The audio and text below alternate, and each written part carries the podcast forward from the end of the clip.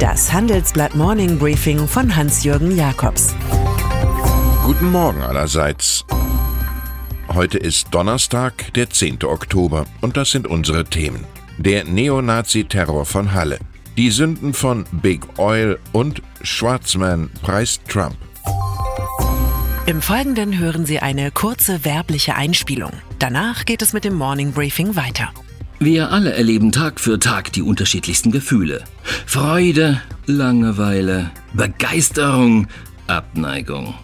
Wie wäre es, wenn Unternehmen auf das reagieren, was wir fühlen und etwas verändern oder gar Neues schaffen? Erlebnisse, die uns wirklich begeistern. Sie könnten Frust in Freude, Langeweile in etwas Aufregendes verwandeln.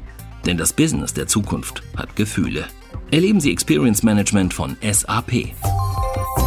Zum Kloakefaktor des Global Village gehört, dass Irrsinnstaten Verblendeter genauso Verbreitung finden wie Handlungen von Helden. Man sieht, hört und liest im Netz vom Facebook-Mörder aus Christchurch, von dem norwegischen Massenmörder Anders Breivik, dem Hinrichten von Afroamerikanern in Charleston oder dem Mord an elf Juden in Pittsburgh und denkt, gut, sowas ist bei uns nicht möglich, und doch sitzt da einer zur gleichen Zeit vor dem Bildschirm und kopiert das alles schon mal in Gedanken. So wie der Neonazi Stefan B., der gestern offenbar Sprengsätze vor der Synagoge in Halle platzierte, am Aufschießen der Tür scheiterte, dann wahllos eine Passantin erschoss und einen Mann im Dönerladen ermordete und zwei andere schwer verletzte. Alles mit der eigenen Kamera gefilmt und live gestreamt. Der politische Psychopath dieser Tage ist digital. Der Anschlag am höchsten jüdischen Feiertag Yom Kippur, dem Versöhnungsfest, wird auch in den nächsten Tagen immer wieder zwei Fragen provozieren.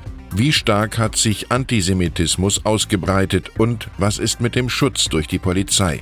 Die Angst, die jüdische Mitbürger haben müssen, verdient Reaktionen der Solidarität, so wie Angela Merkel gestern Nacht spontan Empathie bewies, als sie eine Gedenkveranstaltung in der neuen Synagoge in Berlin in der Oranienburger Straße besuchte sowie Joko und Klaas, die ihre Juck-Sendung auf Pro7 absagten. Und immer gilt eine jiddische Redewendung: Schweigen ist ein Zeichen von Weisheit, aber Schweigen allein ist noch keine Weisheit. Es wirkt wie ein Manöver, ist aber eine beinharte Aktion. Erst flog die Türkei Luftangriffe, dann folgte eine Offensive mit Bodentruppen im Norden von Syrien, genau in das Gebiet, das US-Truppen gerade erst verlassen haben. Die Gewalt zielt auf die Kurden im Lande. Die Antwort einiger US-Senatoren sind Sanktionen. Der Entwurf der Senatoren Lindsey Graham von den Republikanern und Chris van Hollen von den Demokraten behält sich vor, den Besitz des türkischen Präsidenten Erdogan, seines Vizepräsidenten und etlicher Minister in den USA einzufrieren. Geplant sind auch konkrete Strafmaßnahmen, zum Beispiel ein Verkaufsverbot von US-Rüstungsgütern an türkische Streitkräfte. Sie haben wie kein anderer über Jahrzehnte die globalen Vorräte an Öl, Gas und Kohle ausgebeutet und damit zur Klimakatastrophe beigetragen. Der Guardian listet die größten Ökosünder auf und bedient sich dabei der Künste des Climate Accountability Institute. Danach haben 20 Unternehmen bis zu 35 Prozent der weltweiten Emissionen von Kohlendioxid und Methan verursacht. Ganz oben steht unter den Börsenfirmen zum Beispiel Exxon, BP und Shell. Unter den Staatskonzernen hat sich Saudi Aramco als größter Sünder erwiesen. Die wahre Macht im Kapitalismus gehört den Investoren und so ist es wenig verwunderlich, dass sich Stephen Schwarzman nun als Sonderbeauftragter im US-China-Handelskonflikt meldet. Der Gründer der Finanzfirma Blackstone, die global die Nummer 1 bei Firmenbeteiligungen und Immobilienbesitz ist, zeigt größtes Verständnis für die harte Gangart Donald Trumps. Chinas hohe Importzölle, relativ abgeschottete Märkte, Cyberkriminalität, das müsse sich ändern, ist aber nicht so einfach, sagt er uns.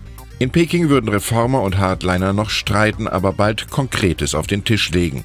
Der Multimilliardär finanziert an einer Universität in Peking ein Stipendienprogramm mit 575 Millionen Dollar und sagt, Zitat, Du bist nur so gut wie dein letzter Deal. Als politischer Missionar und Mediator ist er jedoch erkennbar nicht in seiner stärksten Rolle.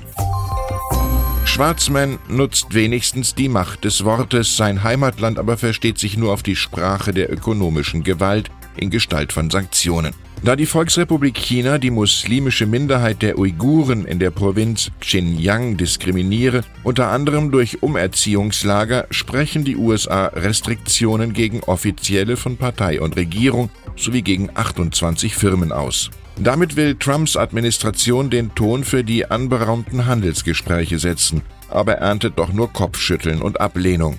China wiederum argumentiert, die USA würden, Zitat, erfundene Vorwände für ihre Einmischung nutzen. Eine gesichtswahrende Lösung sieht anders aus. Zur Lage vor den amerikanisch-chinesischen Handelsgesprächen bieten wir im Handelsblatt einen Titelkomplex. Und dann ist da noch der Tabakriese Philip Morris. Der hat seine Ikone der Nikotinjahre ausrangiert, den Marlboro-Mann. Nun muss die Firma aber um seine Innovation ICOS bangen. Das ist ein im Vergleich zu Zigaretten angeblich weniger gesundheitsschädlicher Tabakerhitzer, der aber unter möglichen Verboten von Tabakwerbung leiden könnte. Spitzen der Großen Koalition befürworteten jüngst schon mal ein Außenwerbeverbot.